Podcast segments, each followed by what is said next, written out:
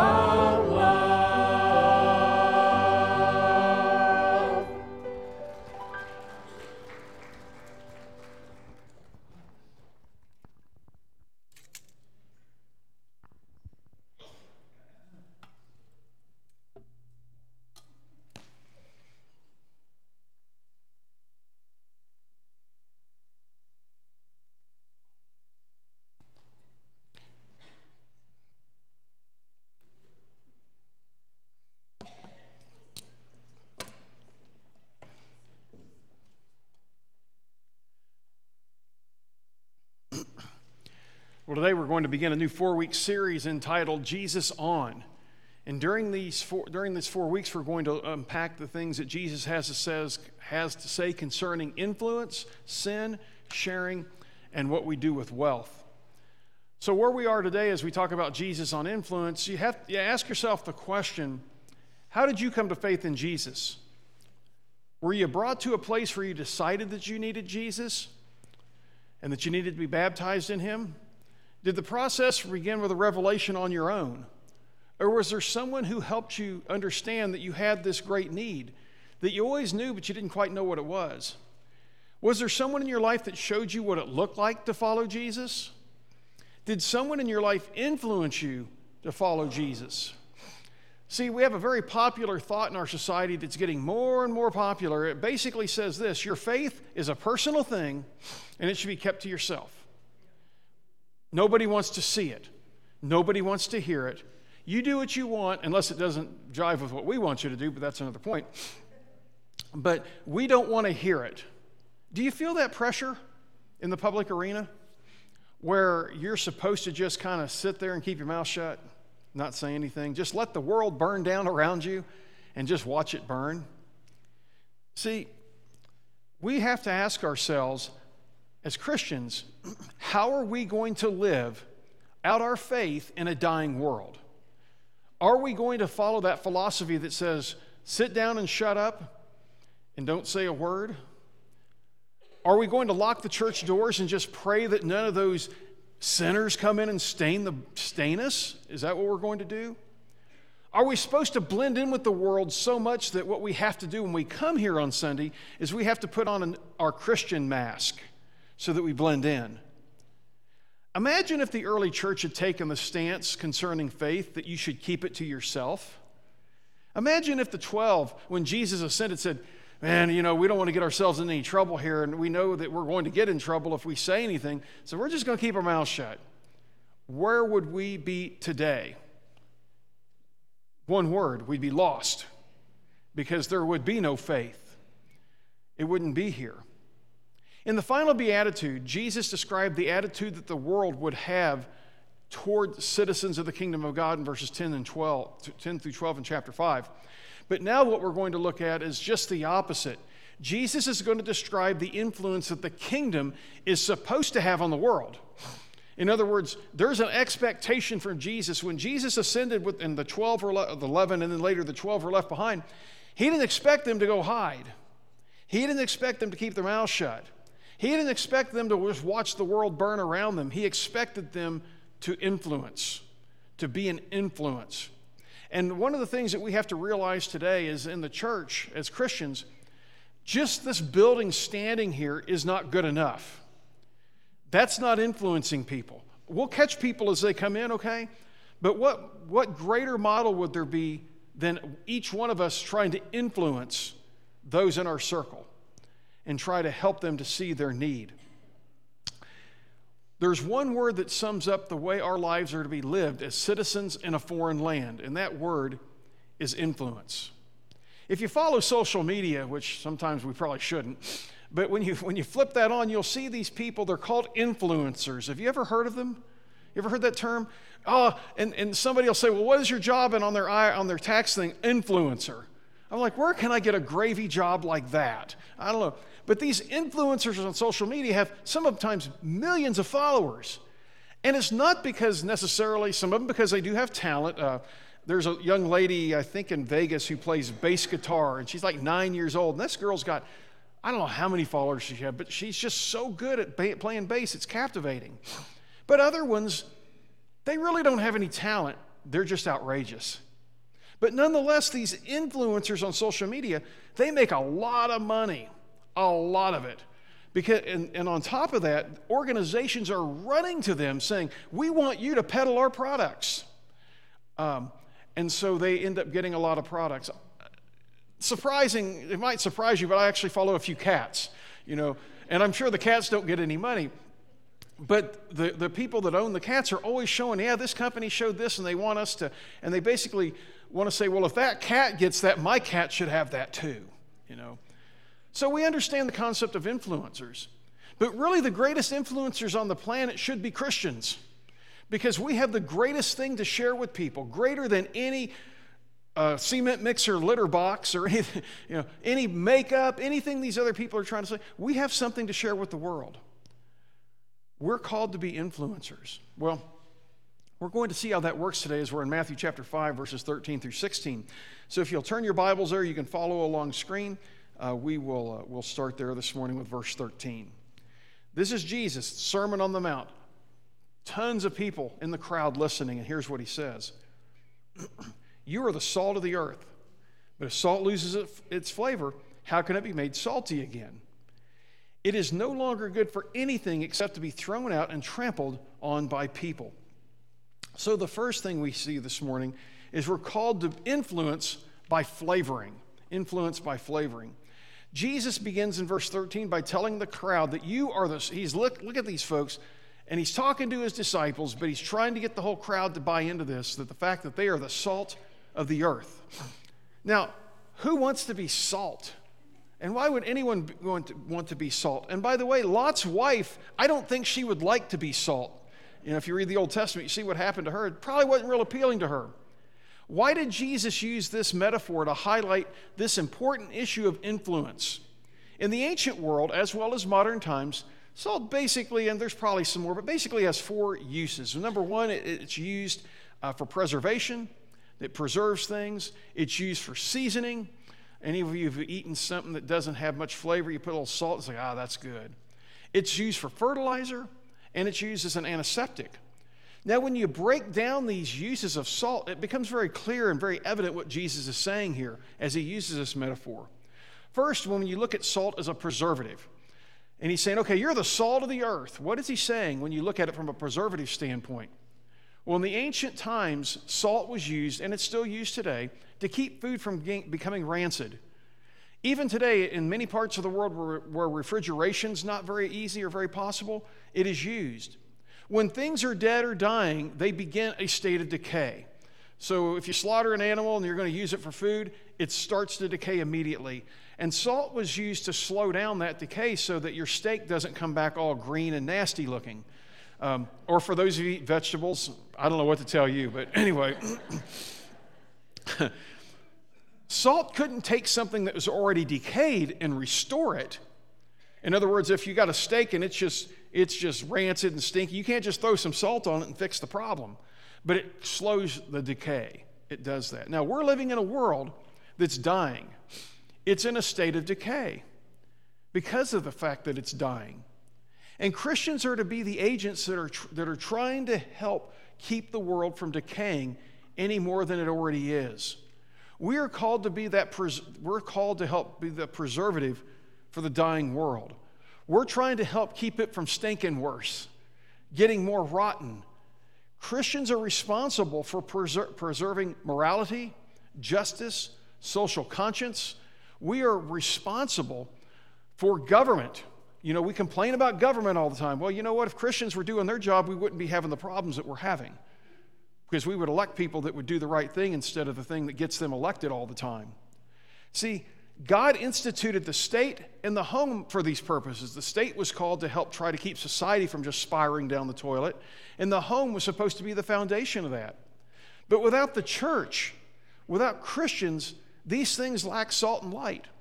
And when you look at it over history, over history, the church is credited for many advances in science, in medicine, prison reform, orphanages, medical issues like even hospitals, aboli- uh, the, uh, the abolition of slavery, child labor, education, and literacy.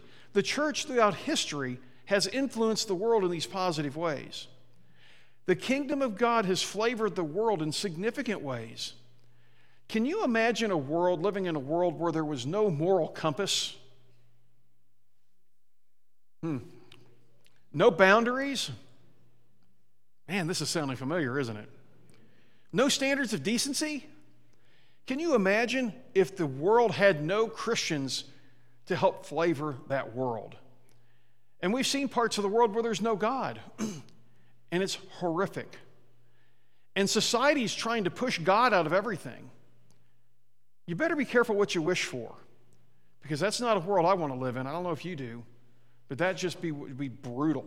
It would be brutal. And by the way, before Christianity, it was a very brutal world. Not that it isn't now at times, but when you take Christians out of the equation and we're not flavoring, preserving society, it's going to get worse.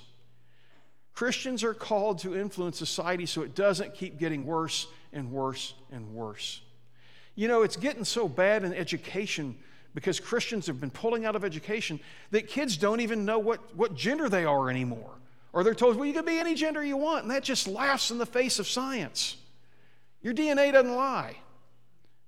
For salt to work, though, it has to be mixed in with, its, with what it's trying to preserve. In other words, you got that meat you're trying to preserve. You can't keep the salt in the salt shaker and the meat over here and, and expect it to work. It won't. Just like the church, we can't just be in this building and not involved in the world around us because it doesn't work. We have to get out of the salt shaker. We have to be involved in all aspects of life. If there is an area of life that we are not happy with, we should be influencing that area.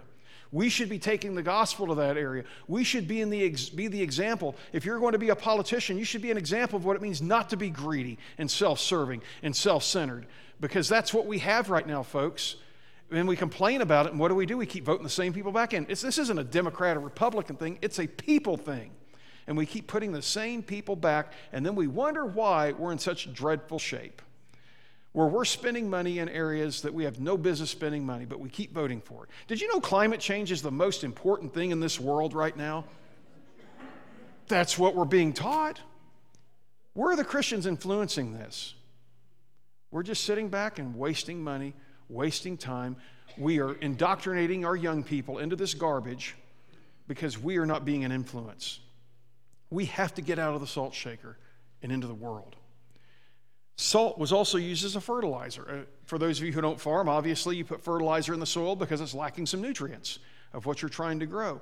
So, plants, when you fertilize the soil, plants grow better, crops are more robust. And following Jesus, the followers of Jesus are called to bring nutrients into the world that are missing. Because without Christianity, without our faith, without our faith being an influence in the world, we end up, the, the soil doesn't, isn't, isn't fertile.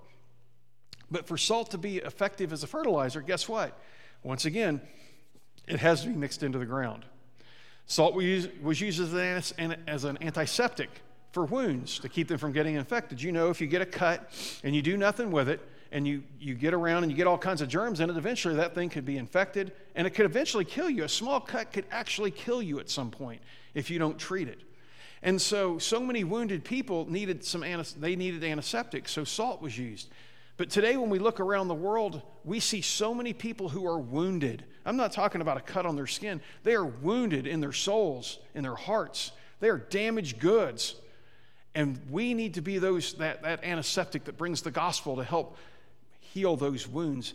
Have you seen people destroyed or literally killed because of their internal wounds? Not physical, but emotional. It leads to all kinds of bad things.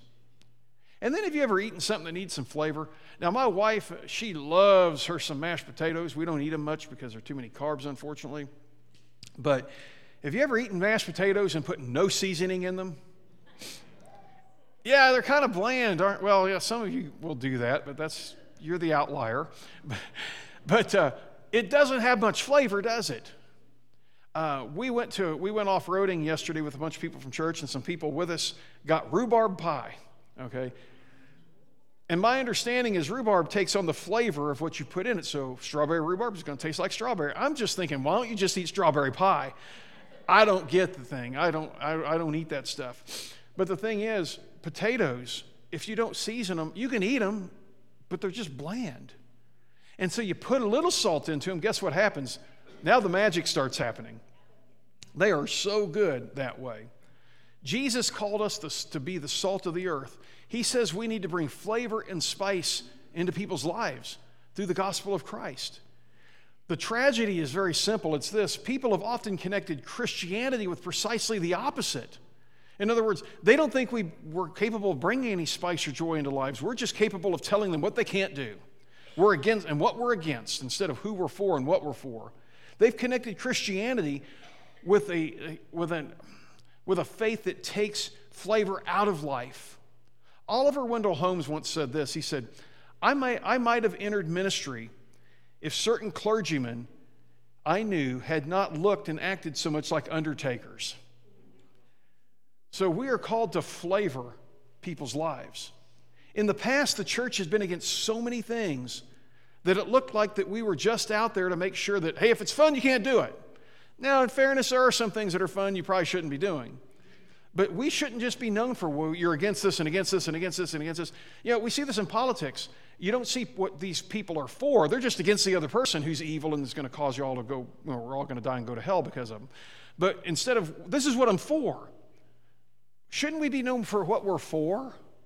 Now, I know you got to deal with the other stuff, but that shouldn't be the predominant thing. See, that's the impression that I used to have about Christians, that y'all just against stuff before I started dating my wife and I got around her friends. And these people actually had the unmitigated gall to laugh. Faith, I was raised in you didn't do that. You sat there on those hard benches and you got on your you got on and you bent, you bent on your knees and I had a bad knee early on. It was miserable. But see, I got around these people and they actually smiled, laughed, had a great time. And it kind of opened my eyes a bit. I said, wait a minute, this isn't this isn't how I perceived how things are supposed to be. I use the word perceived. This isn't how my perception of things. You're supposed to be stuffy and uptight and very high church. Well, when I got around her friends, I saw that no, that's not Christianity. Christianity, you know, I, have watched, I haven't seen the latest season yet because I just haven't had time. The Chosen, one of the, my favorite things about The Chosen is how they depict Jesus. he doesn't go around moping or like he's some emo. I mean, he's actually looks, you know, they got him, they, they project him as enjoying life. And that's how Jesus, do you think Jesus walked around? Yeah, like Billy Goat Grump, you know? No, Jesus, he loved life. He loved the people. It wasn't always a bed of roses, but as Christians, how are we projecting to people? Yeah, you want to come to church, hear a boring sermon? It's a real joy. You really should come. You want to come to Jesus? Hey, when you do, you're not going to be able to do all this fun stuff you're doing now. But, you know, why don't we focus on the positive with Jesus? We should be having as much fun or more fun than anyone in life.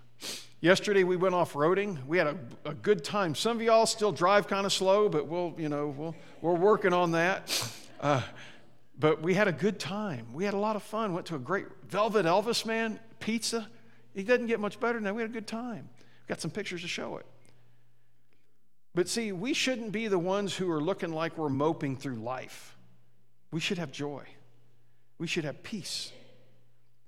But if people don't see that, why would they want to come to a, to a faith that makes you like a grump? Or that your, your job is to make sure that everything around you is perfect and that no one's doing anything that you don't think they should be doing? I don't know. One time years ago, I was dating a young lady before, way before my wife, and uh, I went to church with her. And the funny thing, it was called Friendship Blank Church, but the title was Friendship. And I go in there, and all they did for the six weeks I went there was talk about how horrible the Jews were. I'm just like, I'm like, really? Friendship? and we're just talking about how horrible the Jews are? They literally did that. And that was just another straw, you know, that almost broke the camel's back about me and faith. I'm like, well, I don't want to, if I'm going to hate people, I can hate people without going to church. I was pretty good at it that time in my life, by the way. I didn't need the church's help.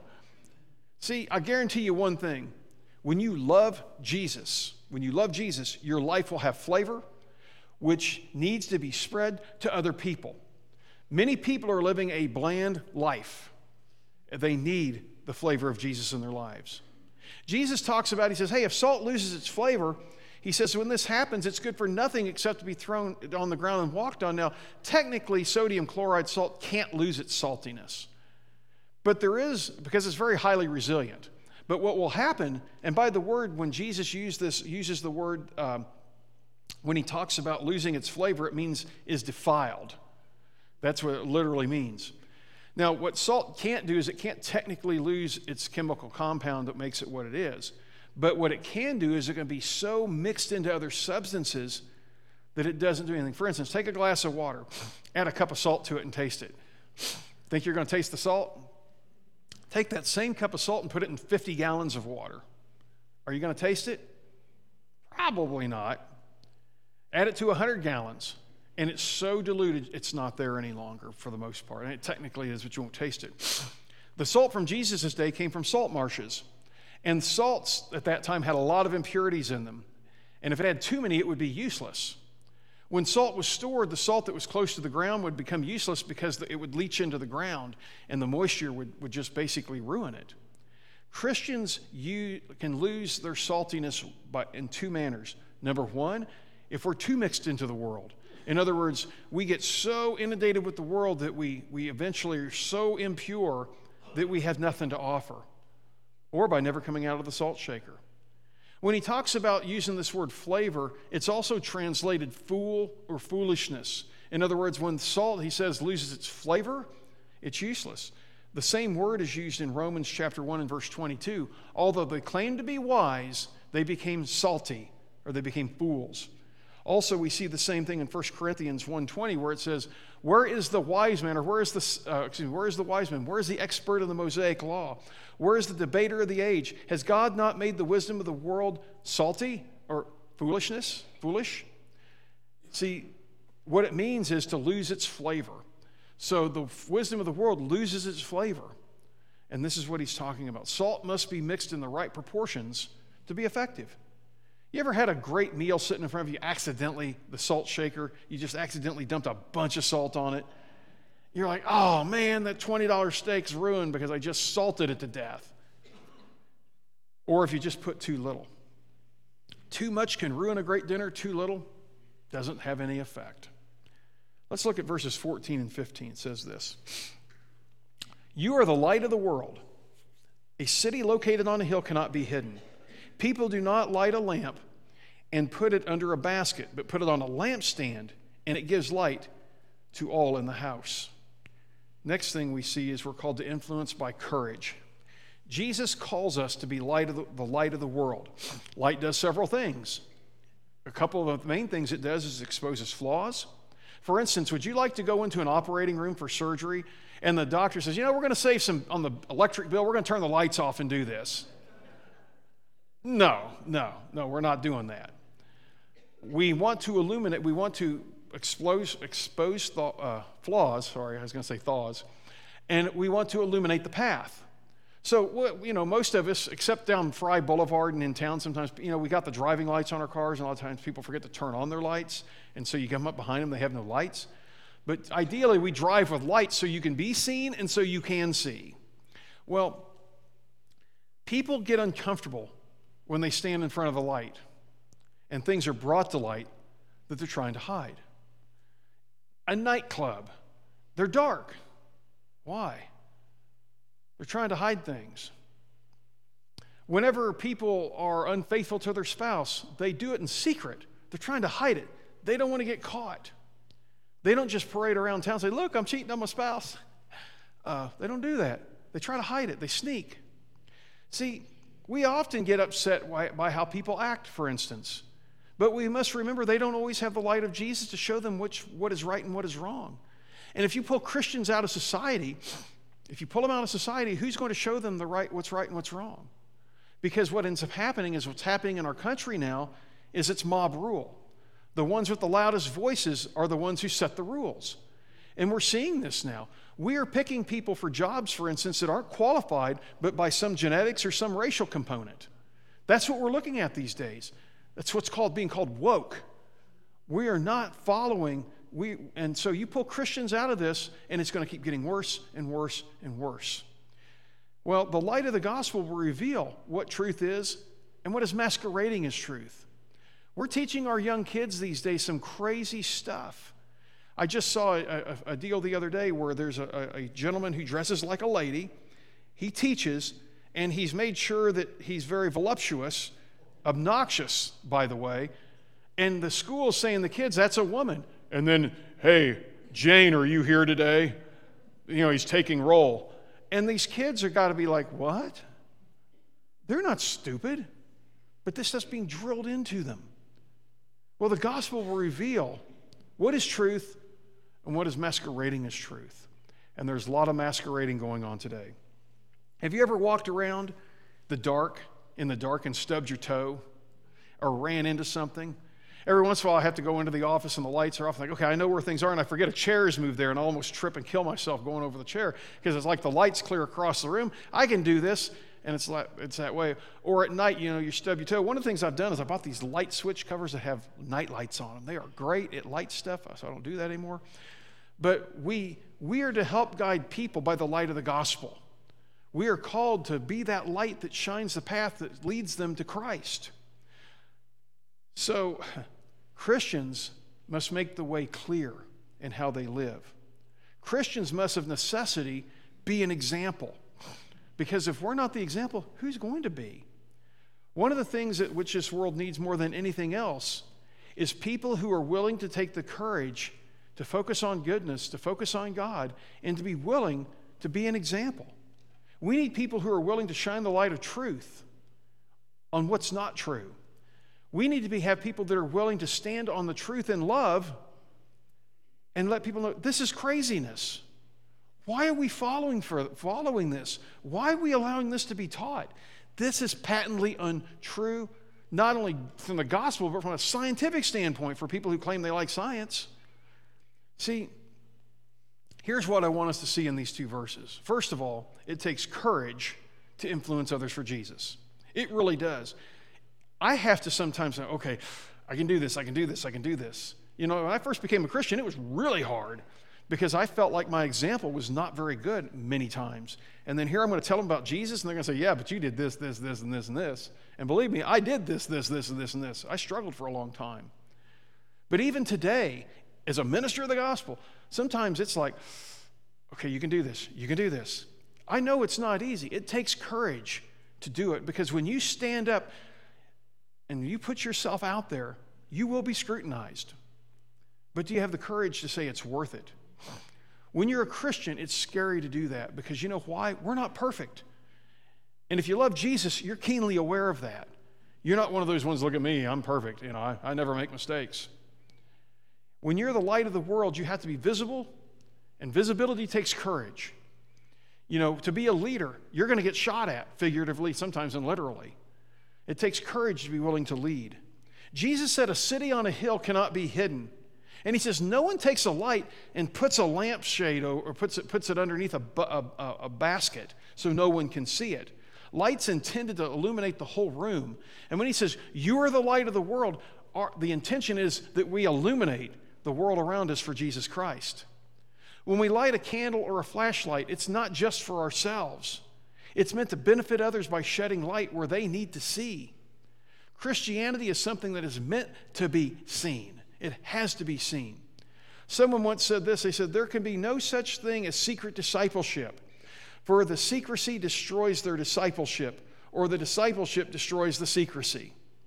So there's no such thing as Christians in the secret service. There's no such thing as an undercover Christian. There can't be. One's faith should be visible to everyone around them. Further, faith should not just be visible in the church. Faith, our faith should be evident to everyone everywhere we go. It shouldn't stop when we walk out the door, or our faith is not faith. People have to see it. It should be more visible in everything that we do, whether we go to the grocery store, whether we're at the restaurant, whether we're at the gas pump, wherever we are, our faith should be evident. It should be visible in how we treat people, in how we conduct business, in how we deal with things around us. We are called to be the light of the world. It doesn't say to be the light of the church, we're to be the light of the world. Let's look at verse 16 for a final thought. It says this In the same way, let your light shine before people so that they can see your good deeds and give honor to your Father who is in heaven. so, the third observation on influence is we're called to influence by directing. Here's where the Pharisees got in trouble. These guys actually did good deeds. They gave, they did a lot of good stuff, but they did it for the wrong reason. It was to look at me. When they would give, they would make sure that people heard their money going into the, into the bucket, if you will. When they prayed during times of public prayer, they made sure that they were in public so people could see, wow, listen to that prayer. That's amazing. Wow, look at the, how, how holy that person is. Jesus said this He said, Let your light shine before men. Why? So they could see your good deeds. And the and is where a lot of people mess up give glory to the Father. So when we go out, we can do a deed that's good, but it can be bad. When it turns good to bad is when that good is done for my glory, my benefit, shining my light about me, myself, and I. Our light should point our lives, our excuse me, our lives should point others to God the Father, God the Son, God the Holy Spirit. That's what our light should be pointing to. When people see things in us, we should be quick to say, To God be the glory. Because before I knew Jesus, here's where I used to be. When I worked at the factory, when I gave my life to Christ, when I was working at Square D, over a period of time, people started noticing changes that I really hadn't thought of. I mean, I knew as a Christian you're not supposed to cuss, okay? I didn't know a lot about being a Christian, but I knew that was one of the things. So I really worked hard on that. And one day people started coming, they were, I noticed you're not cussing. And I said, Well, yeah, aren't I good? Man, look at me. you dirty sinner. Quit saying stuff. No, I, I told him, I said, You know, it's my relationship with Jesus Christ. I know that God doesn't want me doing it, so I'm really working hard. And by His grace, basically, He's helping me. I'm trying to bring this, I'm trying to bring glory to God. And so it gave me an opportunity to, when they asked, well, why aren't you cussing? I said, well, here's why. Or why aren't you out getting tanked up on the weekends? Like I told you before, drunk story Monday, where you got all drunk on Saturday and then you, you know, and you come in Monday and talk about your exploits. I didn't have any of those. They thought I was weird. I said, No, I remember my weekend, and it was good. 1 Peter 2 says, Dear friends, I urge you as foreigners and exiles to keep away from fleshly desires and to do battle that do battle against your soul and maintain good conduct among the non-Christians so that they excuse me so that though they now malign you as wrongdoers they may see your good deeds and glorify God when he appears to God be the glory people need to see Jesus before they want to hear about Jesus and so they have to see him. True Christians, we act, we act to glorify God. We do what we do to bring other people to Jesus. We do other people. We do this to other people for other people so they can see what it means to follow Jesus. Look, nobody wants to follow a hypocrite, okay? And by the way, remember, a hypocrite's not somebody who's struggling. A hypocrite who is just is just pretending. We shouldn't have to walk into this building and put on a mask that says, "Look, I'm a Christian today." Oh, leave it at the door. We got a storage place you can put it so nobody sees it during the week. We have to let people see this. My question for you this morning is this Who are you influencing? And are you shining the light of Jesus to other people around you? Are you being the salt of the earth? Who are you influencing? Now, in a way, that's not totally a fair question because you're influencing people you don't even know you're influencing, either to God or away from God. Do you want to have a lasting impact way beyond your years. You know, to be honest with you, I'm, I'm pushing 59 now. Man, I can't believe it. I know I'm, I'm getting old, folks. I'm getting old. In second service, you know, I am old, but anyway, um, I'm a spring chicken here. But you know, the more I think about something more and more, and I think about what's going to be left behind. When I was young, I didn't think about it. But you know, you start realizing how many summers you have left, probably, probably in all probability, and it starts to become important. Influencing others to come to Jesus is a way for you to last way beyond your years. Remember in 1969, I was a little kid then. I was a wee little lad, but I do remember it. When Neil Armstrong walked on the moon, okay? Now his footprints are still there. And they're going to be there thousands from years, a thousand years from now. Your influence could last that long too, as you continue to influence people for Christ. Being an influence requires purposeful living. And are you living with purpose right now? This morning, our praise team is going to come up and lead us in a song of decision. And if you've not accepted Jesus Christ as your Lord and Savior, we invite you to come forward this morning to do that. God sent His Son. His name was Jesus.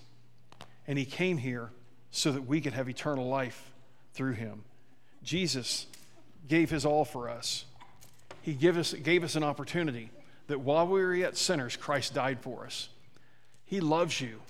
And I pray that if you've not experienced Jesus as your Lord and Savior, you'll come forward this morning as we sing our song of decision.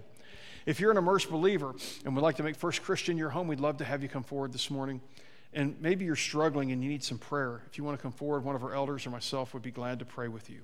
But if you have a decision, we invite you to come forward as we stand and sing our song of decision together.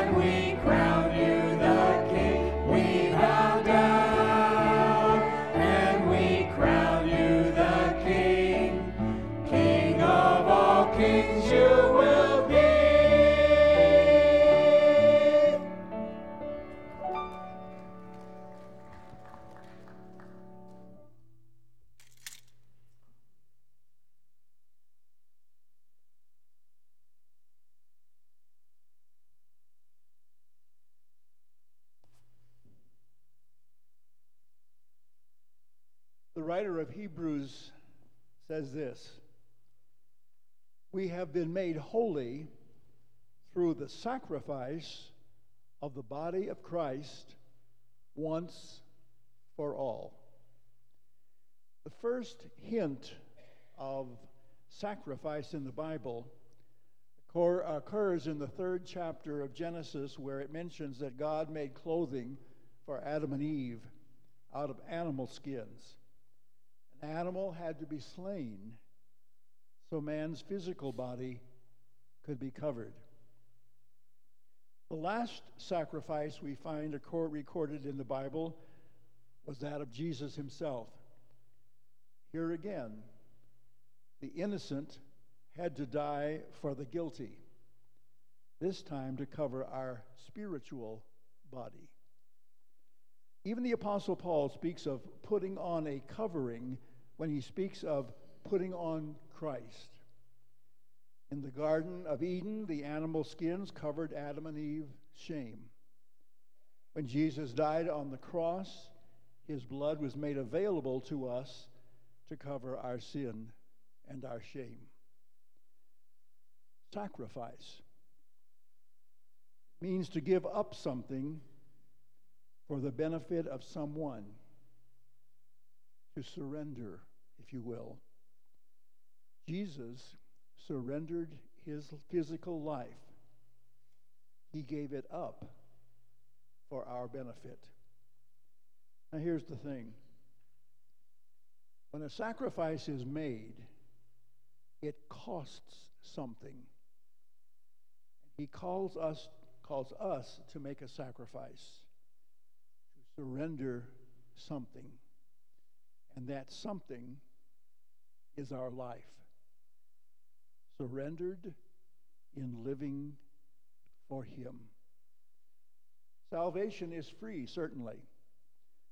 But to receive its benefits, we must be willing to pay the price of a surrendered life lived for Him. As we gather at the table, the communion table today, we once again are reminded of this. Recommit your life to Him who sacrificed His all for you. All to Jesus I surrender. All to Him I freely give. I will ever love and trust Him. In His presence daily live. I surrender all. I surrender all. All to Thee, my blessed Savior. I surrender all. Father, this is our prayer as we come and partake once again of these emblems signifying your great sacrifice for us.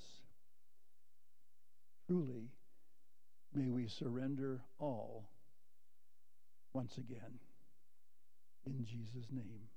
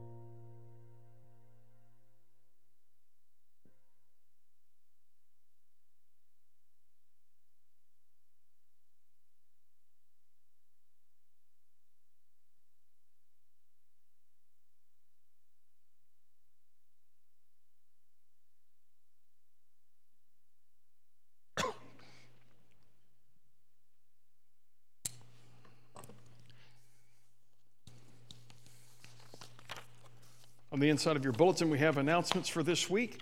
Um, Rogers Group's meeting this evening. We'll have an elder preacher meeting today at 3:30 for the elders and preachers. We uh, have Jerry has all of his uh, group going on this evening. We have a leadership team meeting Tuesday evening. All of our studies take place this week. You can see those on the calendar. Prime time, we're going to be at Native Wings this Friday. Won't mention anybody's name. But anyway, we're meeting this Friday. If you would like to go, please make sure you sign up before the end of business on Tuesday because only the first 30 people sign up can go. We, we have limited space. Last I saw, we're at like 26, I think. But anyway, so first 30 can go. Um, we're also doing ministry team sign up sheets. They're out in, in, the foyer here. If you are currently serving, so hear me here so we don't get messed up. If you're currently serving in an area and you want to continue serving, you don't have to sign anything. If you want out of that area, please sign up in that area and say, there's a place you can indicate, hey, I need a, I need a break. If you would like to do something new, sign up on that new sheet, whether you're doing other things or not. And we also have a sign up on, the, on, the, on our website, also, you can get to. Our faith promise. What a blessing. We closed out uh, with 38 pledges for all, about 35000 almost $600. That's the highest total we've had in the last 10 years for that. We've had a couple years there we had more donors, but this year we have more donations, more pledges than we've had in the past. So as those monies come in, they go right to the missions that we support. Um, let me think. Ladies Spa, Mark Saturday the 25th at 10 a.m. They're going to go to, to uh, they're going to go to Lori Jacobs' home, and you can see an announcement about that. So you ladies, if you'd like to be involved in that, please do so. And Operation Christmas Child still accepting donations. That you can see that in our bulletin also. All right, on the uh, on the back of your bulletin, we have, or on the inside of your bulletin, it depends on how your bulletin's folded. We have our prayer concerns, and we're, pray, we're praising God for um, His faithfulness. This past year, FCC members packed almost almost 1,100 shoe boxes, and that's amazing. There were 12,300 throughout our region, and we had a, you know we had 1,100, almost 1,100 of them. Uh, we want you to take note of all the people we have on our prayer concerns. Also, Fred Neese asks that we be in prayer for his friend Mike, who's struggling with, with a life threatening health issue, so please keep in, in your prayers. So, at this time, let's stand together. I'll give you a moment to focus your hearts on these prayers. We want to make sure you remember Operation Christmas Child and also TCMI. And real quick, too, Kate Frank uh, has been, last I heard, she's doing okay with the surgery that she had, so keep her in your prayers. So let's take a moment to lift our hearts together to the Lord in silence, and then we will have our closing prayer. Let's pray.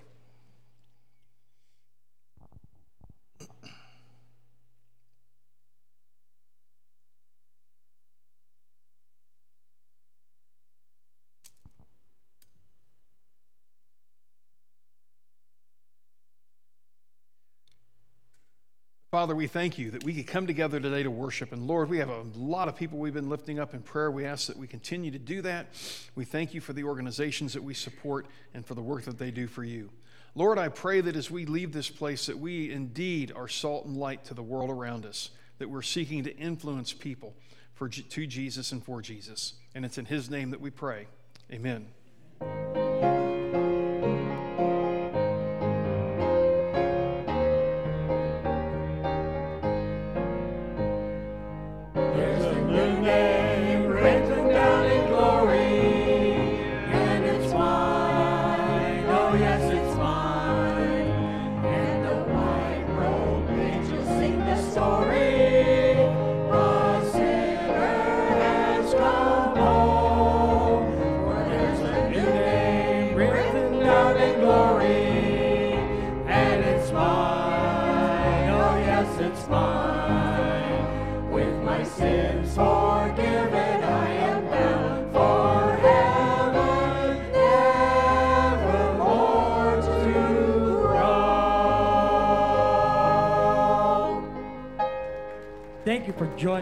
Church this morning. Have a great and wonderful week in the Lord, everybody.